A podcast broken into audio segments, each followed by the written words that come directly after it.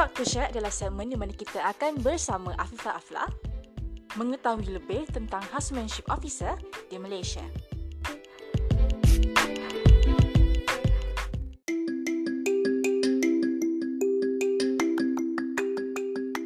Dr. Share ini juga tersedia di YouTube channel Visa 1225 pada 25 Disember 2020 pada pukul 4 petang.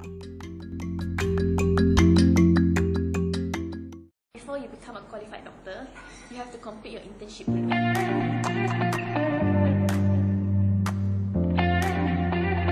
uh, memang tak untuk saya cakap dah semua orang dah doktor tak kira lah macam mana pun semua tu adalah doktor Betul. so kalau Afla boleh explain sikit perbezaan antara semua tu macam mana Okay. Let me Google definition doctor. okay. So basically, sorry, Google says doctor is a person who is qualified to treat people who are ill. Ataupun a person who holds the highest university degree lah. So the highest university degree will be like uh, yang PhD lah kan. mm-hmm. Okay. So a person who is qualified to treat people who are ill is maybe orang yang graduate MBBS lah. Mm-hmm. Tapi um, in Malaysia, actually in other country juga, before you become a qualified doctor, you have to complete your internship dulu. You have to be a medical intern macam kat US, and then in Malaysia you have to be houseman. Kalau medical intern or housemanship, basically you have to com- complete the minimum one or two years um, of like training in the hospital. So in Malaysia is two years, in Singapore is one year. oh Yeah. Oh. Depends on the country lah. In a lot of countries actually like one year lah. UK pun two years sebab dia ada F1, F2 I think. So that is housemanship. So if you don't complete housemanship, you are not allowed to practice outside. So you are not qualified yet in that country to treat patient even though you have a medical cert. Okay, soalan kontroversi. Hmm. So, since Afla cakap macam tu kan, adakah housemanship ni boleh dipanggil sebagai doktor? Okay. Based on definition, a person who is qualified to treat people who are ill, I think housemanship is important. Like it provide a training ground lah. So basically, when you are like very young, you just fresh out of university kan, you might not know um, real patient punya uh, stories lah. Even though you learn masa clinical school, tapi you don't actually treat them. So housemanship actually provide you the the platform, the grounds for you to learn. So I feel like as housemen, we are doctors in terms of knowledge, but um, we might not have the like the soft skills yet lah. But the patient still can call you doctors. Yeah, because we are doctors like MBBS, like yeah, Yeah, okay. yeah, but we are not allowed to go out and then like do private practice lah. So kalau we tak complete housemanship of two years, uh, actually it's better if we don't go out lah because what we learn as houseman is a lot different than medical school. Okay, just like another question. So it just come up my my mind just now. Okay. So if let's say kalau kita pergi travel, you travel lah, you travel, Mm. you travel in a plane, Mm. and then lepas tu tiba-tiba dalam plane tu ada emergency. Mm. So someone say like ada anybody apa ada doktor tak kat sini. So are you allowed to treat that person? Actually, As a kan, doctor? Uh, when we graduate, we actually have to do something called a Hippocratic oath. Uh. Uh-huh. So to treat people lah, basically like when the time comes, we have to treat a patient. So actually, once you complete your MBBS, right, it's your duty to treat a patient. Yeah. I mean, in that circumstances, you don't get money from it, apa kan?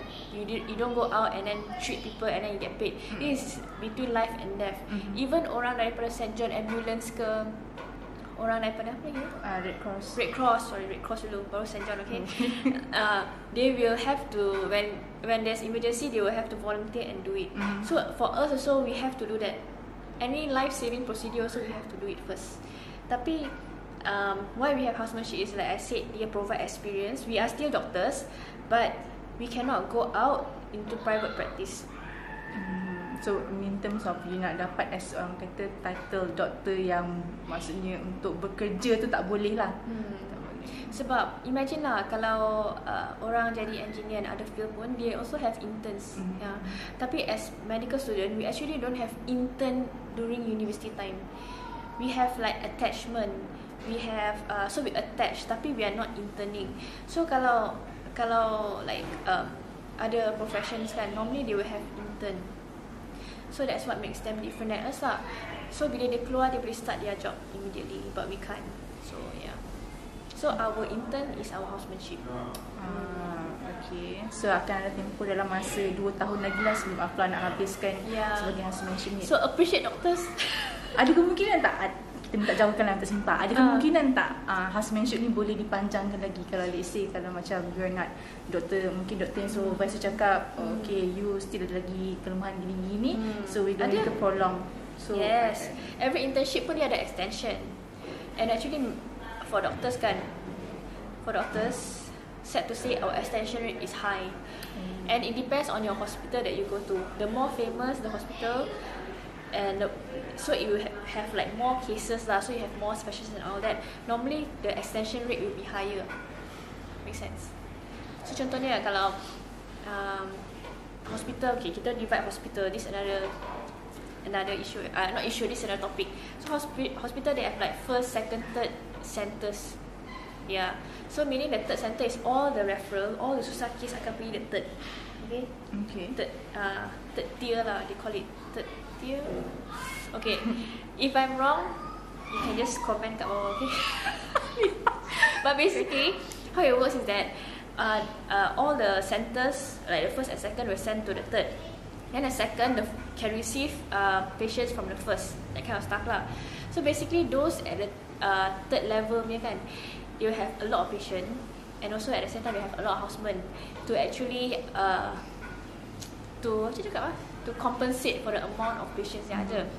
So normally this type of hospital, the tertiary punya, they will have a higher extension rate lah. I guess I I'm not sure. Maybe I'm wrong, but higher extension rate. So the the one that is like um the first and second will have slightly lower extension rate lah. And it's very common because uh, dia nak kita habiskan housemanship as a safe doctor. Mhm.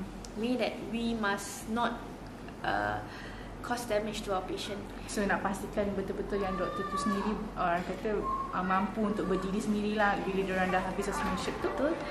Uh, or in other words, competent lah, competent to be doctors.